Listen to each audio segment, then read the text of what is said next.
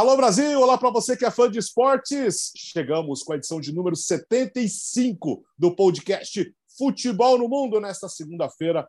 Um fim de semana, mais uma vez, com muitas informações, muitos gols, muita coisa rolando na Europa, na África, tem muita coisa. Vamos, a partir de agora, nessa próxima hora, falar desses assuntos todos e hoje com um convidado muito especial muito especial. Depois de várias e várias tentativas na sua enorme, extensa agenda, André Kifuri está aqui, um dos melhores textos do Brasil. Está aqui participando no podcast Futebol no Mundo, enquanto o Futebol no Mundo na televisão, ele já era um assíduo frequentador, mas aqui no podcast é a primeira vez. André, seja bem-vindo. Obrigado, Alex. Fala, Léo. Fala, Gustavo. É, um abraço a todos os ouvintes, telespectadores, a, é, as pessoas que interagem com vocês aqui. Nada de convidado especial, apenas mais um fã de vocês e satisfeito por, eu não tinha ideia, 75 edições. Parabéns a vocês todos pela capacidade, pela competência, pela, pelo nível de conversa que vocês normalmente fazem aqui. E é uma alegria para mim participar é, eu sou apenas mais um fã. Muito obrigado pelo convite. Ele, aliás, é, é, Léo e Gustavo Hoffman, estou hoje, para quem está vendo no YouTube, homenageando o André Fury com essa belíssima, linda camisa da seleção francesa de Olivier é, Giroud. Então, é, eu, sou, eu sou obrigado a te interromper, antes até do Léo e do Gustavo falarem, é, até com certa falta de educação, porque eu fico irritado e aí eu não consigo me controlar. Quem assistiu o, Futebol no Mundo na época que você apresentava o programa com essa camiseta, lembra que você a prometeu para mim. E vários aniversários já passaram, vários natais já passaram, várias oportunidades para você cumprir a sua promessa já passaram. E ela continua com você e não comigo. Por causa disso, eu estou um pouco irritado nesse momento. Não trabalhamos com fake news. Leonardo Bertozzi? Tudo bem, Alex? Um abraço a você, Gustavo, André, seja bem-vindo ao podcast Futebol no Mundo. André é o um nome histórico do futebol no mundo, porque a gente lembra muito bem das apresentações dos clipes musicais, né, que é. viralizaram ali brilhantemente. Então, o André enriquecia muito o futebol no mundo, inclusive nesse aspecto. É. Fique tranquilo, viu, André? Não temos esse quadro aqui no podcast. É, eu agradeço. Gustavo Hoffman, como... aliás, Gustavo, muito obrigado, viu, por ajudar no nosso cenário aqui, tá? Boa. Esse Gostou? belíssimo cachecol do Atlético de Madrid do Simeone. Muito obrigado, hein? Diretamente da, da lojinha oficial do Anda Metropolitano, belíssimo estádio do Atlético de Madrid. Um grande abraço para todo mundo, um abraço para o André Kfouri, que já apareceu até como fantasma no futebol do mundo da TV, né? quem, quem não se lembra das aparições do André como fantasma lá no fundo, né? Enfim, é um prazer enorme tê-lo aqui conosco e vamos lá que tem, tem muito assunto. Vamos trabalhar. Uh, começamos na Inglaterra, entre o jogo entre Chelsea e Tottenham no final de semana. Neste domingo, vitória do Chelsea por 2 a 0, terceira derrota do Conte para o Tuchel em três semanas, né, Léo? Pois é, houve as duas na, na Copa da Liga, né? E, e, o Chelsea passou para a final e agora é essa da Premier League 2 a 0. Acho que uma prova do, do, respeito mútuo que um tem pelo outro ali de Tuchel e Conte foi que os dois fizeram mudanças em suas maneiras de jogar. Né? O, o, o, Conte muito habituado a, a, jogar com três zagueiros, dessa vez fez uma última linha de quatro ali, preocupado com, com os três atacantes que escalou o Chelsea, né? O Lukaku na referência, o Ziyech e o, o Hudson Odoi abertos, o, o Tuchel também fez algumas mudanças né, para poder tentar surpreender de alguma maneira. O, o Conte reclama ali do, do gol anulado do Harry Kane, né, num contato ali pelas costas que nem sempre se, se sanciona na Premier League, mas acho que é, é, o tipo do lance que dificilmente, se não tivesse sido marcado na hora, seria marcado com o VAR, justamente por essa tolerância um pouco maior. Mas não acho que tenha sido essa a principal questão do resultado, né? O gol do Zia que foi muito bonito e, e o Chelsea venceu com muita justiça. Aliás, é um jogador que, que podia estar na Copa Africana, né, mas o técnico do Marrocos acha que ele é indisciplinado, faz mal para o grupo, acabou sendo bom para o Chelsea, né? Conta com ele, ele teve algumas oscilações nesse primeiro momento, mas tem sido importante aí nos últimos jogos. É, Alex, vou falar para você, eu ficaria surpreso se fosse o contrário, por um motivo muito simples. O Chelsea é melhor que o Tottenham, né? O Chelsea tem mais elenco que o Tottenham, tem melhores jogadores que o Tottenham no geral. E se eles jogarem 10 vezes, é provável que o Chelsea ganhe 7 ou 8. Então, acho que é, a, a, gente discutiu isso algumas vezes no podcast e eu vou reiterar.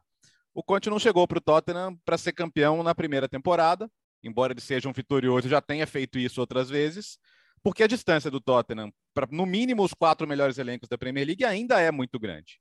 Eu acho que esses jogos só vieram comprovar isso. Então, ele, ele foi muito realista e falou: olha, essa distância não vai se, se acabar em uma janela e talvez nem em duas. Então, temos que trabalhar para melhorar, melhorar o elenco constantemente e, entender que esse não é um trabalho de curto prazo. É, ele tem nome o suficiente para sustentar isso. E, e, a campanha na Premier League até essa primeira derrota já era muito boa. O Tottenham está brigando por vaga em Champions League. E é uma coisa que com o Nuno Espírito Santo a, a, a pinta de que não ia acontecer. Então, acho que é hora de ter pé no chão em relação ao Tottenham. E para o Chelsea, essa pausa vem num momento bom, né? Porque o time estava precisando realmente. O Chelsea, por causa dos compromissos de quem é o campeão europeu, vai ter que viajar para jogar o Mundial, teve que antecipar jogos. Então, o Chelsea não estava com um segundo para respirar. Essa pausa, acho que se vai ajudar alguém, vai ser o próprio Chelsea. Mas mesmo com o time cansado, mesmo com muito desgaste, ele colocou em campo ali. Acho que até pensou mais em quem estava mais inteiro do que quem seria o melhor time ideal e acho que isso deu muito bom resultado. Vamos lá, André e Gustavo. Gustavo primeiro, por favor. Imagina. Bom, vamos lá. É, assim, eu acho que o ponto agora que o, o Bertozzi tocou no final, né? É, a questão física foi determinante, com certeza, né, na, na, opção dos jogadores, pela sequência de jogos do Chelsea. Foi um time superior, provou em campo mais uma vez que é melhor, teve 65% de posse de bola, mais, final, mais finalizações certas do que o Tottenham teve em todo o jogo. Foram uhum. sete finalizações certas do Chelsea, seis do Tottenham no total. Mas o que me chama a atenção, acima de tudo, é, é que nesse nível de profissionais, Antônio Conte e Thomas Tuchel, três derrotas em três semanas, isso, para o jeito de ser do Antônio Conte, deve ser algo absolutamente irritante. Ele deve ter guardado essas três derrotas é, consigo. E pode ter certeza que o próximo confronto entre Tottenham e Chelsea, pro Antônio Conte, vai ter um peso de uma final de Copa do Mundo. De novo, pelo nível de profissionais que eles são, Estamos falando do, é, do, da primeira classe de técnicos do futebol mundial no melhor campeonato nacional de clubes do mundo. Três derrotas em três semanas. Pela personalidade que tem o Antônio Conte, eu imagino como ele está se remoendo por dentro e já se preparando para o próximo confronto entre os dois. É, eu estou de acordo com o Léo e com o Gustavo e, e acho que até do ponto de vista motivacional particular do Antônio Conte, é mais do que um incômodo.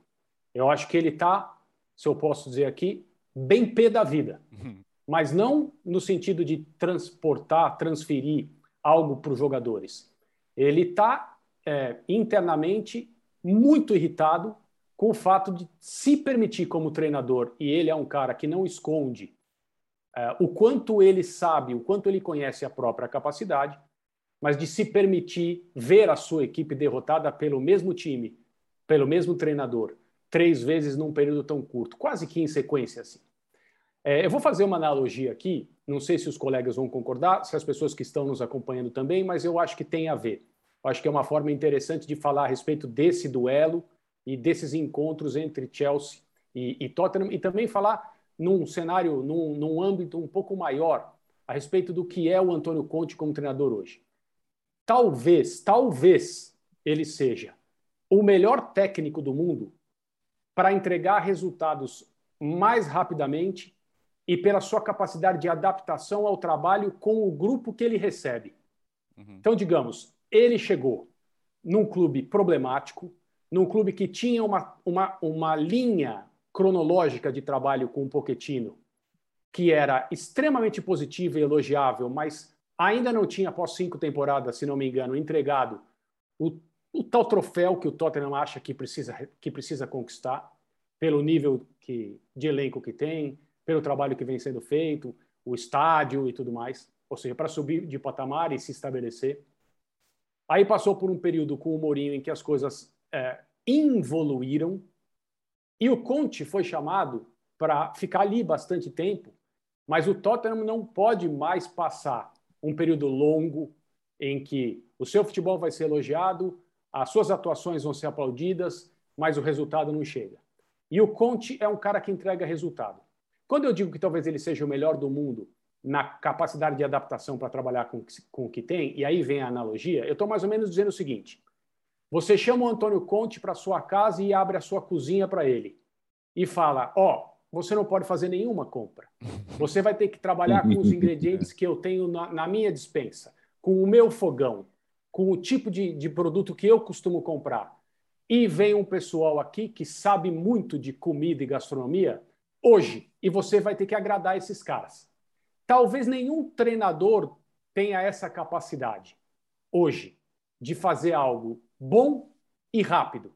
Não que ele não precise de contratações, não que o grupo de, de jogadores não precise entendê-lo, não que ele seja um mágico, um alquimista, nada disso.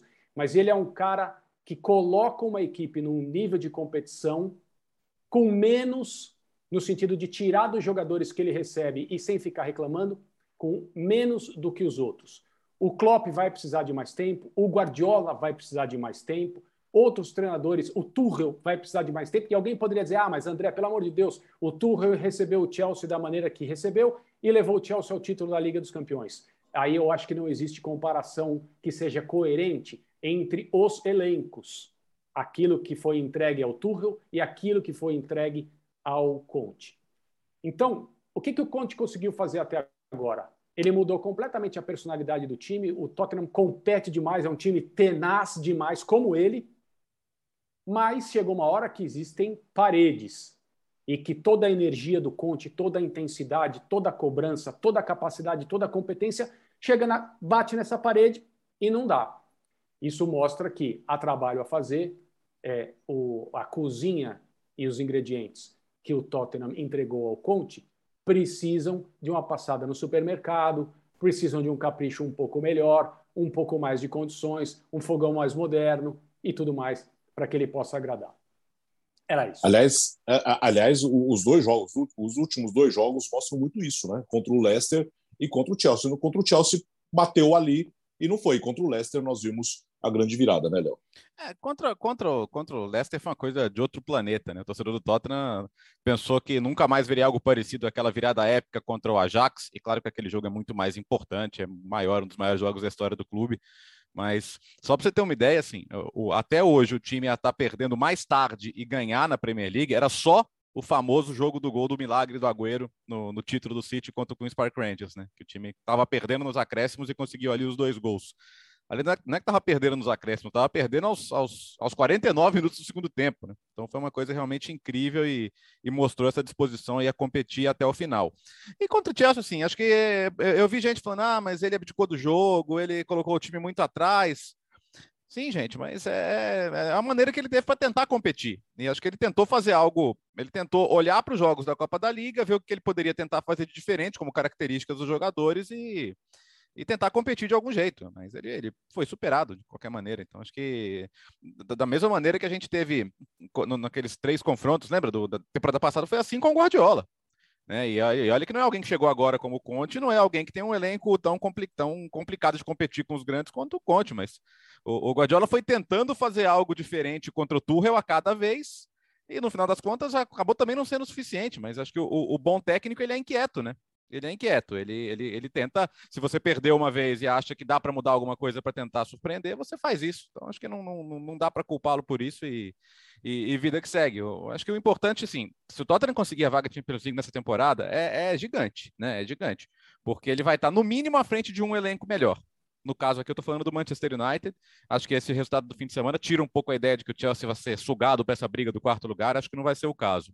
Mas seria sensacional, né? E, e aí também garantiria a ele aquele o, o, famoso cascalho, sabe? Capacidade de investimento maior, já que ele, a gente já falou isso aqui outras vezes, né? Ele está lidando com um dono de clube que não é um grande fã de gastar dinheiro, né? E isso no futebol onde se gasta tanto nem sempre é simples.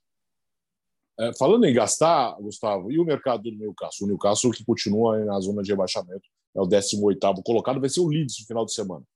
É o irregular Leeds, né? Impressionante como Leeds não consegue é, encaixar uma boa sequência, segue na sua montanha russa de desempenho e próximo ainda da zona de rebaixamento, próximo do Newcastle. A vitória do Newcastle foi extremamente importante, olhando para cima, para se aproximar dos times que estão fora da zona de rebaixamento. Hoje o Newcastle é o primeiro ali na, na, na zona de descenso, mas a impressão que eu tenho é que É, o Everton vai acabar se recuperando. O Leeds, nessa montanha russa de desempenho, não vai também entrar no bolo de, de, de, luta contra o rebaixamento. E aí a luta é entre quatro equipes. O Norwich hoje é o primeiro fora da zona de rebaixamento. O mercado do Newcastle. A gente, assim, não acabou. Né? A gente tem até o dia 31 ainda. Alguma coisa pode acontecer, mas não temos lido, ouvido nenhuma grande especulação. Né? Antes se falava em Felipe Coutinho, Felipe Coutinho parou no Aston Villa. É, Chris Wood e Kieran Trippier. São contratações certeiras. Jogadores que não precisam de adaptação. Então são contratações que você faz para ter um resultado imediato. Imediato. Chris Wood está lá na Premier League já, já conhece muito bem o campeonato inglês, a sua referência ofensiva, o Eddie Howe queria um centroavante, colocou o Chris Wood para jogar lá na frente. Kieran Trippier, de volta ao campeonato inglês, um dos melhores laterais direitos do futebol inglês, garantia de qualidade no setor, você resolve a lateral direita. Um time que já tem Sam Maximan, que é um dos bons atacantes da primeira divisão inglesa. Então, assim, no papel, com esses reforços, que não foram espetaculares, mas são contratações bem objetivas, é, o Newcastle tem time para se garantir na Premier League. É, não, é para apostar agora, quem cai? Eu não coloco o Newcastle entre os três rebaixados. Acho muito mais provável o Norwich é, ficar com a vaga, entre aspas, do Newcastle na, na, na, na zona de rebaixamento. Então, são contratações pontuais de um mercado abaixo da expectativa, mas bem focado na permanência, na salvação do Newcastle nessa temporada. E aí, a próxima janela de transferências é, para uma nova Premier League, dá para imaginar o Newcastle fazendo mais barulho. André. É, é, a necessidade de permanecer na primeira divisão na Inglaterra é crucial para o projeto aí, né? Independentemente do, da megalomania ou da, da quantidade de tempo que os investidores, os árabes que adquiriram o Newcastle, acham que vai ser necessário para levar o time a ser um candidato, né? O futebol já provou em diversos lugares e na mão de diversas pessoas que não basta só ter muito dinheiro para investir. E as coisas não acontecem mesmo nesse caso quando não existe fundo, é, não existe fim, perdão, ou seja, é, é um talão de cheque em branco para ser usado indiscriminadamente. É, não, não tem como você determinar quanto tempo as coisas vão demorar para acontecer. E nem se vão acontecer da maneira que se imaginava no início. Mas é, o problema da, da, dúvida na permanência é muito grande e muito sério, porque se por acaso o Newcastle for rebaixado, o projeto ele, ele, ele fica em pausa por pelo menos uma temporada, por pelo menos duas janelas, até determinados jogadores acharem que vale a pena fazer a mudança para ir jogar no Newcastle, para morar na Inglaterra, porque me parece que é, o projeto é, pelo menos em algum momento, destinado a trazer estrelas, não só contratar é, jogadores que já estão ali. Ali eu digo, no âmbito do futebol inglês. Então, é, é, eu também vejo como o Gustavo. São movimentos feitos para evitar o pior, que seria um rebaixamento. E aí o, pro, o projeto andar para trás e ter que esperar mais tempo do que é, é se imaginava para efetivamente começar e fazer o barulho que, evidentemente, o Newcastle vai fazer. Também acho que são boas contratações, principalmente do Kieran Tripper. Eu acho que um jogador que jogaria em tantos clubes aí, muito maiores, muito mais bem posicionados do que o Newcastle, mesmo até fora da Inglaterra. Mas, é, é assim, eu insisto, é, é preciso saber o que se está fazendo, é preciso ter muito claro é, o que se quer, e não dá para imaginar, embora a torcida do Newcastle esteja pensando, ah, em, em, em duas, três temporadas nós vamos sair da briga na parte de baixo para a briga lá em cima. Não acho que vai acontecer isso, honestamente não acho. Mas agora é, um movimento feito para evitar que esse projeto precise ser colocado em pausa por um ano inteiro. Na, na Itália, Alex, tem um, o mercado de janeiro tem um termo que é chamado de mercato di riparazione. É o mercado de reparos, né, de correções. Você vê, ó, tem, tem times lá, o Genoa, por exemplo, está tentando fazer isso, contratar um monte de jogador. E. Roberto Rosa. Posso? Agora eu lembrei de um negócio. Falou reparações, né? Eu lembrei. Eu vi na, na rua um dia desses. Ah um guincho, por isso que eu, você falou reparações, eu lembrei. Um guincho, aí atrás do guincho, assim, tava uma frase escrita bem grande, né? São tantas remoções. Ai, meu Deus. ok. Obrigado, obrigado por isso. Que horror. Exatamente. Eu estava vendo aqui que o Newcastle não contrata um zagueiro novo desde 2018. Então, é, agora eles estão tentando, né? Aí foram atrás do Diego Carlos do Sevilha. Aí o Sevilha tá olhando para a tabela ali, tá falando, pô, a minha chance de vai que o Real Madrid dá umas duas escorregadas ali, eu tenho a chance de ser campeão espanhol, que é uma coisa que não, não aparece todo dia. Não vou vender. É o jogador, não, mas pô, a minha chance de jogar na Premier League, eles estão me oferecendo milhões aqui. Diego, não, não vai, cara. E, e, e experimenta chamar o Silvio Santos para comprar seu apartamento. Você vai pedir quanto? O triplo do que vale. Talvez ele pague o dobro do que vale você não vai ficar feliz. Então, os times que negociam com o Newcastle nesse momento, eles têm isso na mão, né? E o clube tá fazendo, já está fazendo a política dele, né? Já está na Arábia Saudita treinando na pausa. Contaram para inglês ver, né? Que não, não, o fundo não tem nada a ver com o governo saudita. Aí acredita quem quer, né? É, no, no, caso, ninguém. Mas, mas é isso, eles sabem que assim, tudo vai ser caro. Então, quando eles vão lá e pagam a multa do Chris Wood de 30 milhões, eles não acham que o Chris Wood vale 30 milhões. Eles sabem que ou eles pagam isso, ou eles não vão ter o centroavante referência lá. E olha que já ajudou, viu? Porque é um cara que ganha, ganha bolas aéreas, ganha disputas físicas, e é um time que conta muito com isso para prender a bola na frente. Então, mesmo que ele não faça um caminhão de gols, ele pode ser útil ao, ao estilo da equipe hoje. Mas você tem uma semana aí. É, e acho que, de, no mínimo, esse reforço para a defesa seria importante. E, agora, para o jogador também, assim, não é todo mundo que quer ir, porque vai que cai, né? Vai que cai, vai que você não consegue salvar o time. Então, você está disposto a abraçar esse, todo esse projeto? E um ano na carreira de um jogador de alto nível, às vezes é muita coisa, né? Então, não é todo mundo que está disposto a abraçar. Então, acho que tem muito jogador aí esperando para ver se o time fica na primeira divisão. E aí, no meio do ano, no meio do ano, liga que a gente conversa. Né? Então, no fim das contas, não é um janeiro fácil nesse aspecto na Espanha, Gustavo, vou revelar aqui um bastidor, né? Uh, durante. Foi, teve, teve, isso, já sei o que é. Atlético e Valência. Estava 2 a 0 para o Valência, aí começou, né? E crise, problemas no vestiário, isso aqui tem que ser pauta, hein? E agora? 3 a 2 para o Atlético, vocês teve nessa, Gustavo. Vamos, vamos ampliar os bastidores, então. A pauta Atlético de Madrid, a pauta crise no Atlético de Madrid, ela estava no programa anterior. Mas aí a, a, o programa já estava com uma pauta muito extensa, falou: não, vamos guardar a pauta para a semana que vem. É capaz que o Atlético colabore no final de semana ainda, porque é um jogo difícil em casa com Valência. No final das contas, virou, venceu, mas eu acho que a gente não troca tanto assim a pauta, porque os problemas persistem. O resultado aconteceu, o resultado existiu, mas o desempenho não foi bom. Os problemas ainda estão lá. O Atlético já teve nesta temporada uma vitória com cara de é, mudança de ares, retomada de confiança. A vitória sobre o Porto na Champions. E até os jogadores do Atlético, depois do jogo desse final de semana, lembraram dessa, dessa partida contra o Porto também. Então, eu acho que o jogo, essa vitória, pela forma como aconteceu, com dois gols dos acréscimos, é sim uma injeção de ânimo. É, o Simeone, antes do jogo, na coletiva de imprensa, ele pediu para o torcedor estar ao lado da equipe, foi para o intervalo, perdendo de 2 a 0, ouviu vaias, e no final das contas foi aquela, aquele, aquela euforia é, enorme com uma vitória espetacular. O Atlético tem problemas de confiança e de desempenho dentro de campo. O Jimenez, depois da partida, mesmo com a vitória, ele deu uma entrevista muito boa, falando Sim. que no primeiro tempo foi o Atlético, ele não reconheceu o Atlético de Madrid, uma equipe sem pegada, sem concentração. Ele falou sobre a questão de é, agora que temos grandes jogadores entrar em campo achando que já vamos ganhar, independentemente de termos que lutar ou não, e isso não é o Atlético de Madrid. E aí ele disse também que no segundo tempo ele viu uma postura dos companheiros e dele mesmo também, se, se colocando, desculpa, dentro do, do, do pacote, uma postura diferente. Porque o Simeone tem variado taticamente, isso a gente já falou aqui várias vezes.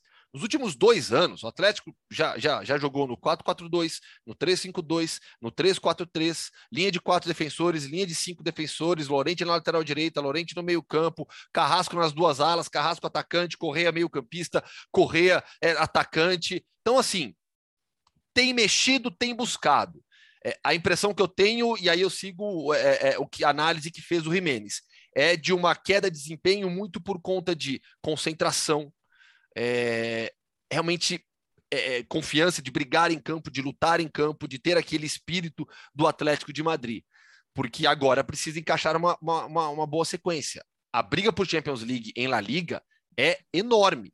O que estão fazendo Betis e Sevilha e a recuperação, uma, uma discreta recuperação do Barcelona, com a Real Sociedad se mantendo na disputa, a gente tem quatro, tem três vagas para cinco, seis times. Então, assim, o Atlético precisa se recuperar. Tá vivo na Champions também. Mas eu acho que o jogo, o jogo desse final de semana pode ser um alento. E aí o Simeone tem que também se, se desapegar de algumas coisas, deixar o Matheus Cunha no time, dar mais sequência para ele. O Correia, individualmente, tem sido o melhor jogador do Atlético na temporada. Enfim, vamos ver o que vai acontecer aqui para frente. André. O, o Jimenez, nessa entrevista, ele falou bem claramente a palavra relaxamento.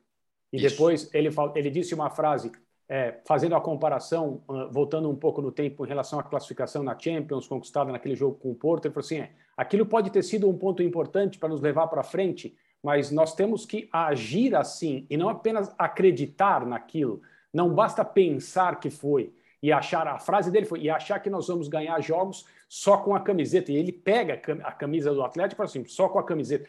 ele está dizendo, e é, a entrevista é muito boa, estou de pleno acordo com o Gustavo, é, o Fã de Esportes pode procurar aí o, os, os clipes da entrevista nas redes sociais, dos meios de comunicação na Espanha, é, porque é um jogador falando com tranquilidade, sem trairagem, mas com transparência, a respeito do sentimento pessoal dele em relação ao que está acontecendo com o time agora. Então, poucas vezes a gente tem uma janela aberta dessa forma é, dura, difícil, porém tranquila. Você não percebe nas palavras dele um jogador apontando para os outros no vestiário. Não existe ressentimento ali, existe uma autoanálise, ele se coloca, porque ele faz parte de tudo isso, evidentemente. Mas ele fala, em suma, em resumo, o Atlético de Madrid, neste momento, aí nessa, na era do Simeone, é um time que está relaxado do ponto de vista psicológico, que está esquecendo de todo o esforço, de todo o sacrifício, de toda a entrega que é necessária para, na maneira que o Diego Simeone aplicou a ideia de jogo do Atlético de Madrid, ser bem sucedido. É, é, é, é muito complicado, mas ao mesmo tempo a, o diagnóstico é bem simples. E agora, eu só acho curioso, mas assim, muito curioso e muito interessante, que nesse momento na história, uma década de trabalho, isso não é comum, e um cara que se confunde com a história do clube, e é um tremendo de um ídolo, independentemente das pessoas gostarem ou não gostarem do futebol é, que ele é, imprimiu ao Atlético de Madrid durante tanto tempo. Mas é muito curioso que hoje o Atlético seja um time mais capaz de virar jogos no final do que de garantir vantagens e controlar partidas, que sempre foi um dos pilares da ideia de jogo do Simeone nos melhores momentos, era virtualmente impossível, depois de se ver atrás, um time dar a volta no Atlético de Madrid. O time chegar ao empate, o time ser superior em campo. E é o que tem acontecido ultimamente. Nós chegamos ao momento em que o Atlético do Simeone, este time que nós conhecemos tão bem, é criticado por ser ofensivo demais e descuidado defensivamente. Eu não achei que um dia isso ia acontecer. É, e sabe Eu o que é estranho, posso? Gustavo? Não, só só, só para até para corroborar qual que você disse na transmissão, chama muito a atenção. O Oblak, um goleiro sobre as, uh, cujas qualidades ninguém discute, ele ter uma temporada em que ele leva mais gols do que faz defesas, né? O Incrível, percentual né? de defesas dele é, é baixíssimo. E isso mostra que às vezes ele, não, ele também não está salvando o time quando necessário. E acho que cabe uma temporada de oscilação mesmo para os jogadores de mais alto nível, mas sobretudo quanto que o time permite finalizações, né? Então, e, e como essas finalizações não são de média distância ou, ou arriscadas, não, são, são finalizações claras, são finalizações com chance de gol.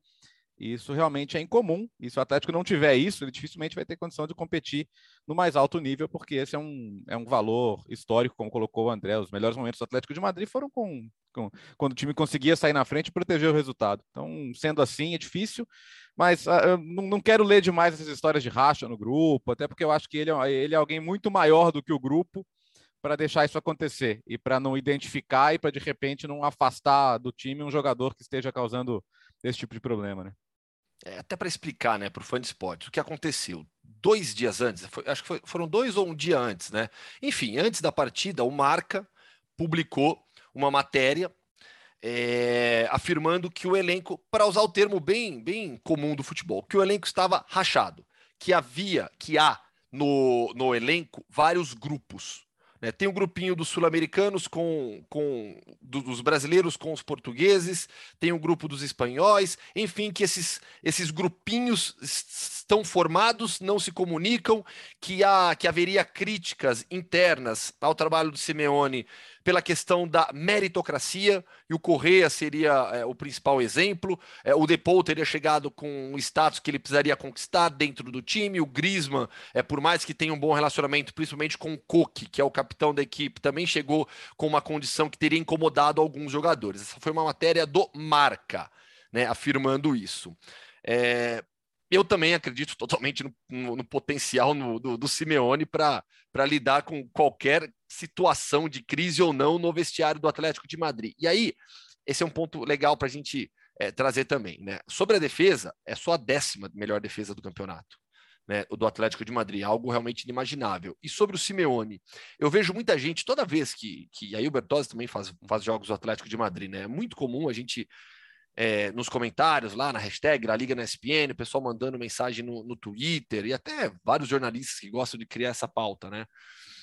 Olhar para o Simeone com o, o olhar do futebol brasileiro. Ah, o Simeone passou da hora, é, chegou a hora da troca de técnico, está na hora de demitir o Simeone. Isso não se discute na Espanha. Isso é uma visão é, totalmente é, é, é enviesada do nosso futebol no dia a dia da Espanha não se discute permanência é, ou não do, do, do Simeone. Tem, foi contrato renovado faz pouco tempo, acabou de completar 10 anos, há pouco mais de seis meses ganhou um campeonato espanhol, mais um. Só para só colocar que essa não é uma questão discutida na Espanha, por mais que é, muitos jornalistas, muita gente no Brasil queira trazer esse assunto. Isso não é pauta na Espanha. Ainda na Espanha, como disse o Gustavo, o Barcelona reage, mas assim, né? mais ou menos. Sofreu para ganhar do Alavés, o penúltimo colocado do campeonato espanhol, por 1 a 0 gol do Frank de Jong. No finalzinho. Aliás, o de Jong nunca criticamos, André. Ou sim? Ah, é, não. É, do ponto de vista do potencial dele, individualmente falando, do jogador que ele é, aquilo que ele é capaz de fazer, desde o Ajax, seleção holandesa, é, é esse movimento que ele fez para ir para o Barcelona há algum tempo, é, vale lembrar que, por mais que se possa discutir desempenho individual, não dá para tirar o jogador do ambiente em que ele está, o time, o que está acontecendo no clube. O Barcelona passa por uma época, uma era extremamente difícil e complicada, com causa administrativa, o clube à beira da falência, saída do maior jogador da sua história, o pós-Messi vai demorar muito tempo para ser resolvido. Não importa quantos jogadores serão contratados, quem será o treinador, não se, é, esse tipo de, de, de transição não acontece de maneira tranquila em nenhum lugar e nem deveria ser assim. Por isso não, não se pode imaginar que o Barcelona, ah, logo logo será grande de novo, vai descobrir novos. Vai demorar, vai demorar e vai demorar bastante. Agora, o De Jong chega no momento em que o clube já está envolvido nesse buraco que se revelou depois.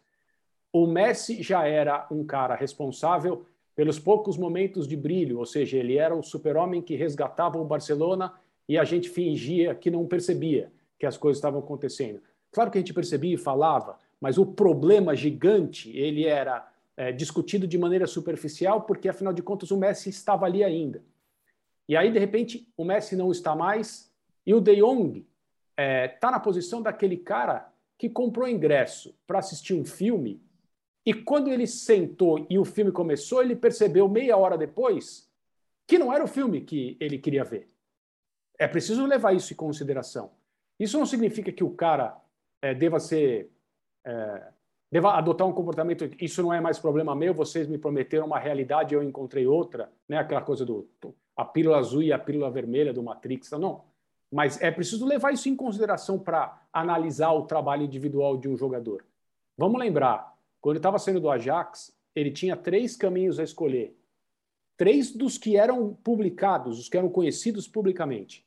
Paris Saint-Germain e jogar no novo rico do futebol mundial, ao lado de uma constelação, num clube que ainda não tem um time do ponto de vista da identidade de futebol, mas ele estaria ali, seria mais uma estrela. Manchester City, para trabalhar com o Pep Guardiola, mas na época a dúvida sobre quantos mais quantas temporadas a mais o Guardiola estaria ali no Manchester City meio que afastou um pouco. E a terceira era jogar no Barcelona com o Messi. Ele escolheu a terceira. É, quem não escolheria? E as outras possibilidades eram ruins, eram de um jogador que não tem um teto é, absolutamente promissor e tem tudo para ser uma grande estrela como parece que ele pode ser. Agora, o entorno, o contexto é complicado. Por, por tudo que tem sido publicado, é, principalmente pelos jornais da Catalunha, né, o Mundo Deportivo e o Esporte, é, o Barcelona coloca o Frank de Jong é, em uma situação de é, negociável. E muito por conta do desempenho ruim dele, nesta temporada, isso é fato, ele caiu o desempenho depois de, na temporada passada, ter sido para mim o segundo melhor jogador do time, atrás só do Messi, mas teve uma queda de desempenho. Isso é fato, não dá para a gente negar. Acho que o contexto, é, é, é, o André já, já explicou muito bem. Além disso, é, o Barcelona coloca o De Jong em uma situação de negociável, para mim, por uma análise muito equivocada do momento. Muito equivocada. O Barcelona, desde a chegada do Xavi, deixa claro para todos que quer resgatar a sua identidade e dá cada vez mais oportunidades para os jovens da sua base. A partir do momento que Nico e Gavi, além do Pedro, que já estava lá, a partir do momento que Nico e Gavi se destacam, mostram que são jogadores do primeiro time, que são também jogadores para a seleção espanhola, o Barcelona começa a se sentir numa posição muito confortável para, ah, eu posso negociar o De Jong. É um erro de avaliação. É um erro de avaliação muito além da parte técnica, do momento. Não dá para você esperar é, e acreditar que apenas os seus jovens da base vão resolver todos os seus problemas. O Frank é. De Jong é mais jogador hoje do que os dois. Afirmo com tranquilidade. Talvez o Nico ou o Gavi ou os dois evoluam de uma maneira não surpreendente, mas que se tornem jogadores espetaculares. Mas hoje o Frank De Jong é um jogador extremamente importante para o Barcelona. Ao invés de colocá-lo em listas de transferências, o Barcelona deveria se preocupar em recuperar esse jogador, pelo talento que ele já mostrou com a camisa do Barça.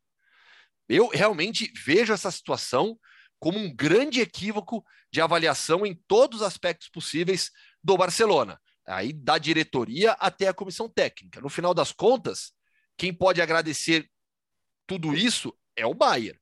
Se o Bayern conseguir a contratação do Frank de Jong, levará para a Baviera um espetacular meio-campista jovem que ainda vai crescer muito na carreira.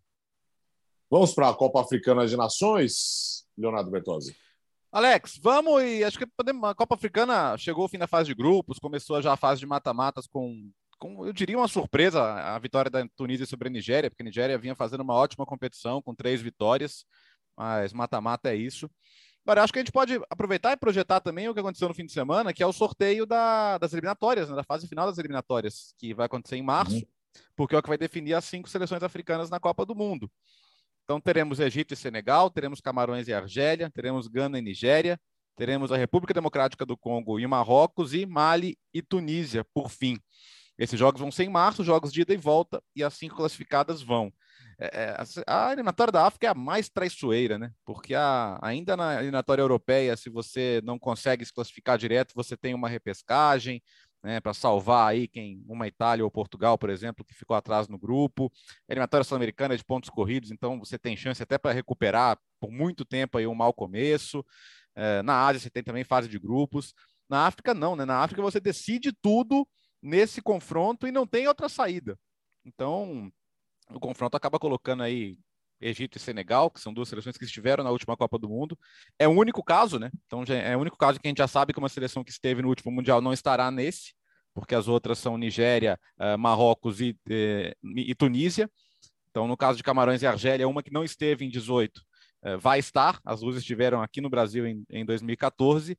E fica essa atração aí de Salah contra Mané, né? Claro que não é só Salah, não é só Mané, especialmente no Senegal, né? Que tem Super Mendy, tem Koulibaly, o Senegal individualmente tem uma das, das, das equipes mais fortes da África, então apontaria até com uma boa chance para Senegal. Agora, alguns confrontos eles ficaram diferentes na avaliação geral depois do que a gente já viu até aqui na Copa Africana. Né? Camarões e Argélia, por exemplo.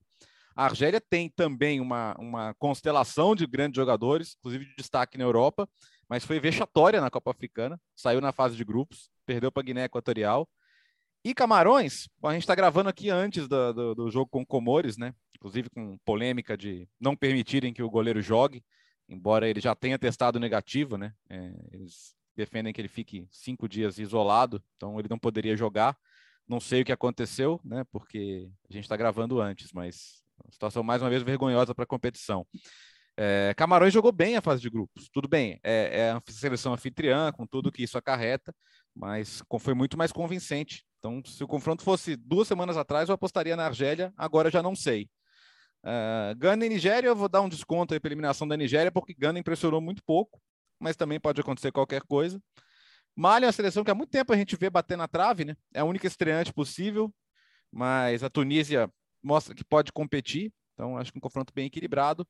E Congo e Marrocos, aí acho que Marrocos é superior, embora a República Democrática do Congo, que é o antigo Zaire, né, então não seria uma estreia absoluta, também, assim como o Mali, venha conseguindo competir em bom nível uh, nas últimas eliminatórias. Mas para o fã de futebol internacional, claro que é o mais saboroso é esse Egito e Senegal. E a boa notícia, Alex, é que os canais hum. ESPN, Star Plus, transmitem as eliminatórias africanas, então em, em março todo mundo vai poder acompanhar esses super jogos aí, né? Diego, ah, Salah e Mané vai ser espetacular. Ah, é uma atração. Não, é, é, sim, é uma atração mundial. É jogo para todo mundo que gosta de futebol é ficar de olho. É uma daquelas partidas que, que tem um peso gigantesco, gigantesco pelos dois jogadores. E aí eu fico imaginando, né, o, o, dia a dia também, né? Porque eles são muito próximos, são amigos, né? Fazem parte de um ataque histórico do Liverpool. Imagina até lá, né? Como que vai ser o dia a dia, a conversa, porque um vai ficar fora da Copa do Mundo, né? São muito próximos, mas um vai ficar fora da Copa. Aí às vezes aparece o Diogo Jota lá também eliminado e fala: Ó, oh, não se preocupa, não, eu também vou. vou... tô, tô, eliminando Portugal aqui, né? Mas eu quero dizer, pode. No ataque ali, o Firmino vai. Né? O Brasil vai para a Copa, o Firmino tem que se garantir, mas o Diogo Jota ainda também, também corre risco. André. Deixa eu só, só falar uma coisa, é, um, um pouco fora dessa discussão de, eh, né, de, da classificação e desse encontro de Salah e Mané. É, essa edição da Copa Africana de Seleções é, é, é um bom exemplo para a gente abordar a discussão a respeito do valor do futebol de seleções no ambiente atual e no momento em que tem tanta gente dizendo que isso não serve para nada, que os clubes são mais importantes, devem ser soberanos 100% do tempo e tudo mais. É uma discussão que vai levar uma pergunta: a quem pertence o futebol, se não aos jogadores. Eu costumo dizer, né, uma forma particular de ver, que o futebol pertence aos jogadores e às crianças, que uhum. são as, os únicos grupos, os, os, dois únicos grupos que enxergam o jogo de futebol, na maioria dos casos, em relação aos jogadores, evidentemente, com a ilusão infantil. Porque esses jogadores pensam nisso, em viver esses momentos, em ser futebolistas profissionais, em atuar nas suas seleções, desde que eles são crianças. E quando a gente vê o valor que os jogadores africanos dão ao trabalho de vestir a camisa do seu país e disputar a Copa no momento de Covid, quando ligas como a Premier League fazem uma pressão tremenda, até com depoimentos de técnicos importantes, no sentido de diminuir esse período, de diminuir a presença deles jogando pelas suas seleções nacionais numa competição como essa. Isto dito, a forma como a África classifica países para a Copa do Mundo está equivocada. Isso também vale a pena para discutir em relação às pessoas que acham que aqui no Brasil, aqui na América do Sul, as eliminatórias devem acabar e o, sistema de, de classificação ser restrito à Copa América. Isso jamais deveria acontecer. Isso jamais deveria ser discutido. Eu não afasto a possibilidade é, de que as eliminatórias sul-americanas sejam longas demais. E acho que dá para mexer, dá para mudar o sistema. Agora, acabar com elas é um pouco, é um pouco de exagero. Uh, vamos para a Holanda agora, Gustavo. Final de semana de clássico em Eindhoven. O PSV chegou como líder do campeonato e perdeu em casa para o Ajax, que agora é o novo líder da Eredivisie, né, Gustavo? Jogo de enorme polêmica, enorme. Na Holanda, a, a, a, o jogo ainda não acabou, né? Por quê? O Ajax faz 1 a 0 no primeiro tempo com o machucado Brian Broberg, né? Machucado ele consegue finalizar para fazer 1 a 0. O PSV empata no segundo tempo com o Mário Götze. E o Ajax faz o gol da vitória aos 31 minutos do segundo tempo com o Masraoui. Espetacular, uma batida com o pé esquerdo, golaço. Só que na jogada que resulta no gol, o Blind na lateral, ele domina a bola, que eu vou ter que usar a condicional. Aparentemente sai. Para mim saiu. Só que o que acontece? Sai o gol, todos os jogadores do PSV reclamam e o VAR já chama o árbitro, pede para ele paralisar o jogo e falar: espera, Vamos analisar. A análise durou muito tempo, porque a impressão que eu tenho, e aí eu quero a opinião do, do Bertozzi, do, do André, é que não dá para cravar 100% que a bola saiu. Para você cravar 100% que a bola saiu, para mim está muito evidente que ela saiu. Se você perguntar de novo para mim, você acha que ela saiu? Sim. Por tudo, por todas as imagens disponíveis, para mim a bola saiu e o gol deveria ter sido anulado. Só que, para você ter certeza absoluta, você precisaria de uma câmera, uma imagem bem acima da linha lateral, para ter certeza absoluta. A gente, assim, de novo, é, é, é opinião aqui. Pela imagem, eu acho que ela saiu. O VAR entendeu isso, que não havia 100% de certeza que a bola tinha saído, por mais que as evidências sejam muito fortes por isso orientou o árbitro a validar o gol. O Ajax tem agora 48 pontos em 20 jogos, o PSV tem 46, o Feyenoord está próximo também, 42. É uma disputa bem legal pelo título da Eredivisie, temporadas muito boas de PSV e de Ajax. Ajax avançando na Champions League, o PSV caiu num grupo complicado da Europa League, não avançou, mas está na Conference League, onde é um dos favoritos, vai pegar o Maccabi Haifa, mas polêmica gigantesca no clássico da Holanda. É, entendo que foi um jogo de muito bom nível também, né? E acho que o PSV jogou bem, é, reconhecendo os méritos do Ajax, que é um time melhor, né? Mais preparado, já era muito competitivo. Trouxe de volta o Brian Brobin, né? Que é um jogador que ele revelou e aí saiu em custo zero, foi para o Leipzig, agora está de volta. É um portento físico, é um jogador de muito futuro. A jogada do Tadic no gol também é muito bonita, né? E sobre a jogada do gol do, do da polêmica, é uma situação muito simples. É, o, em lances objetivos, o VAR não pode achar, ele tem que concluir é, sem qualquer possibilidade de dúvida. Então, se ele tivesse marcado a saída da bola, o lance não seria nem revisado, mas só numa situação oposta.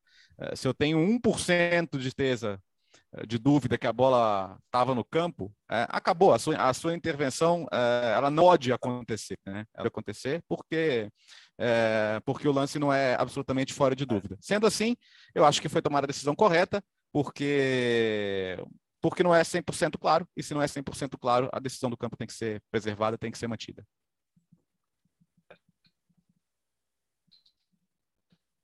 Voltou, voltou. Sim, eu acho que sim. É extremamente, é extremamente confortável para mim dizer o que eu acho a respeito disso. Todas as pessoas diretamente envolvidas nessa decisão não estão em posições confortáveis o árbitro em campo, evidentemente, o VAR, que, como diz o Léo, não pode achar, ele tem que saber. O Léo votou, ele, ele continua e depois eu concluo. Beleza, então, então vocês estão me ouvindo legal agora, então desculpa que eu tive uma Sim. pequena queda, tá bom. Não é isso, assim, ele não, não, não, não cabe achar, porque, ah, eu acho que saiu, eu acho que saiu não é suficiente. Então, se você não tiver a imagem ali absolutamente no ângulo perfeito, preciso, é, é, existe um termo técnico para isso que é paralaxe, né? É você, você pode estar enganado, porque a, a, a, parte que toca o chão não é toda a circunferência. Então, se você tiver a projeção da circunferência da bola em cima da linha, nem que seja por um milímetro, ela não está totalmente fora do campo.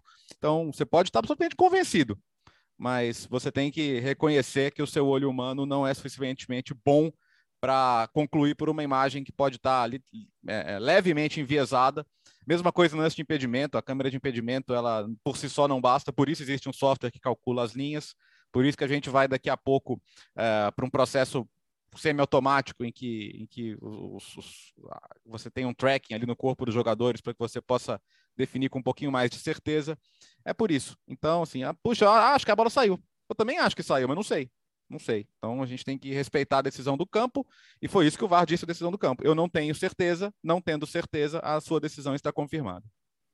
É, agora, é isso aí. Agora, assim, é, afastadas as paixões dos torcedores envolvidos no jogo, dos dois clubes, do que está em jogo no campeonato, é preciso entender que a existência do VAR nunca nem teve a pretensão de solucionar todos os problemas relacionados à arbitragem em jogos de futebol, sejam problemas é, difíceis, é, mais complexos como esse, ou os problemas simples que, que às vezes configuram erros de VAR e que levam as pessoas que são contrárias ao VAR a dizer que o futebol era melhor sem o VAR. O futebol sem o VAR, numa situação como a de ontem, PSV e Ajax, resolveria como?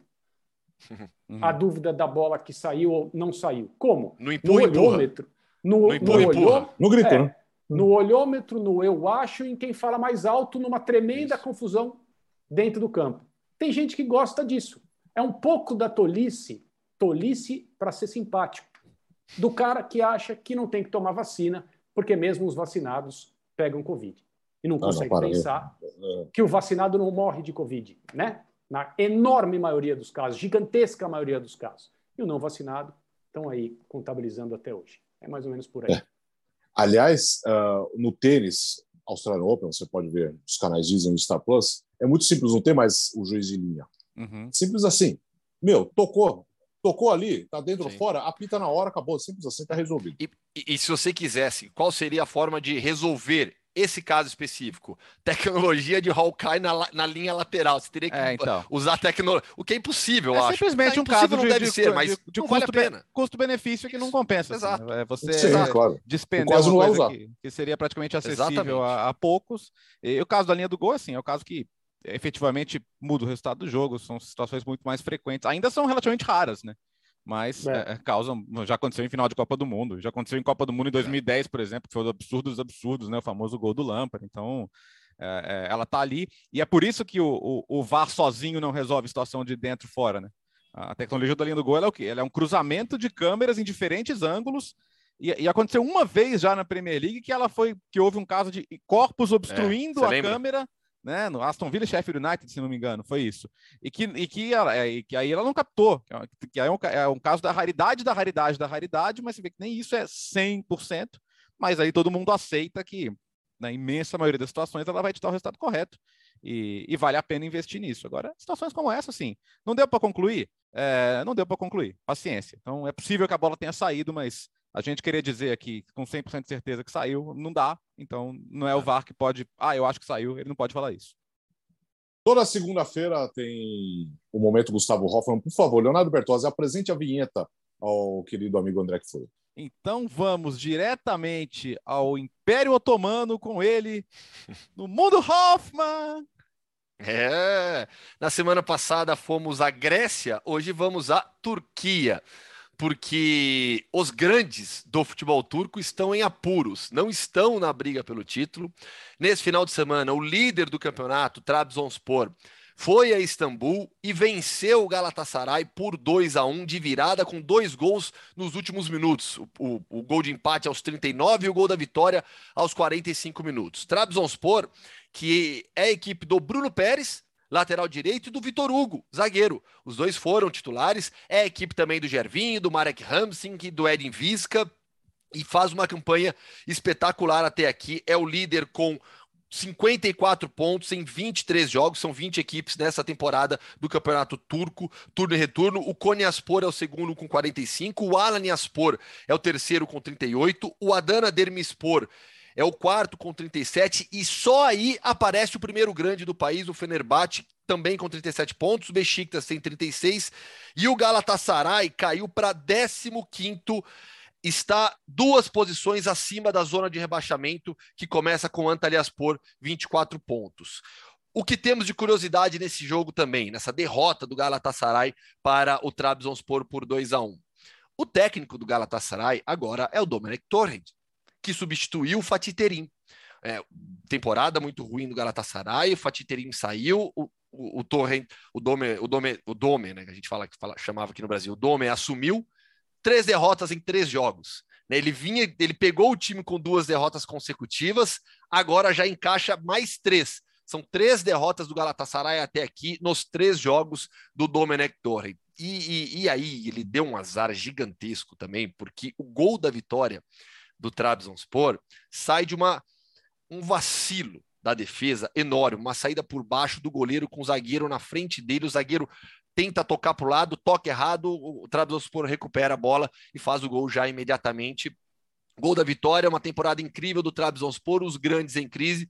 Para quem nos acompanha no YouTube, estou com uma belíssima camisa do Galatasaray, hoje do Dome Torre. Bom, finalzinho aqui do, do, do episódio 75 do podcast Futebol no Mundo. Gustavo Hoffman, por favor, a nossa solidariedade a você, tá? Eu sei que foi muito, foi uma noite muito difícil, está sendo uma eu, eu demorei, difícil, eu demorei para né? dormir.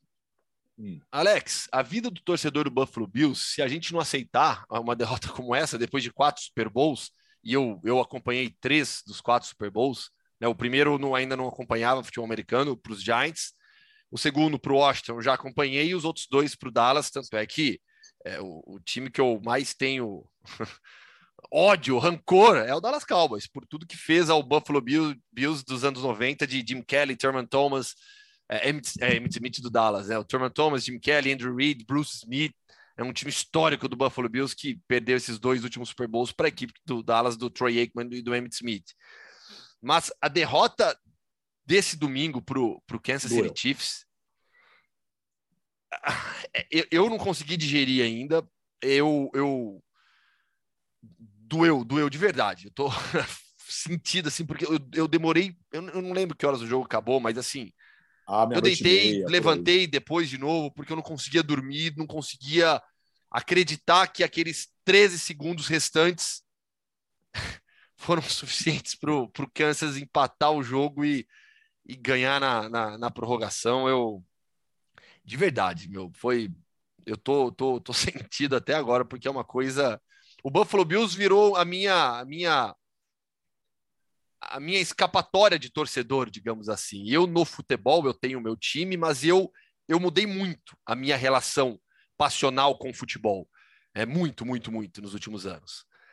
Então o Buffalo hoje para mim é a minha torcida, é onde eu extravaso, sabe? E foi difícil. Ah, foi doeu e foi um jogo para que ele vai não... chorar, velho. É, é, pois é. Esse negócio de chorar, a gente oh. segura um pouco. Mas o torcedor eu... pode chorar. Mas, é, mas, foi um jogaço, né, André? Foi inacreditável. A análise eu deixo para o André, por exemplo. É, é. eu, eu acho que, assim, é, exceto as pessoas que torcem para um dos dois times, o espetáculo de ontem foi absolutamente inesquecível só por bons motivos. Porque o Gustavo também nunca vai esquecer, e quem torce para os Bills também não vai. Mas para quem não torce para nenhum ou para outro, não vai esquecer por, por ter sido uma experiência esportiva assim, raríssima.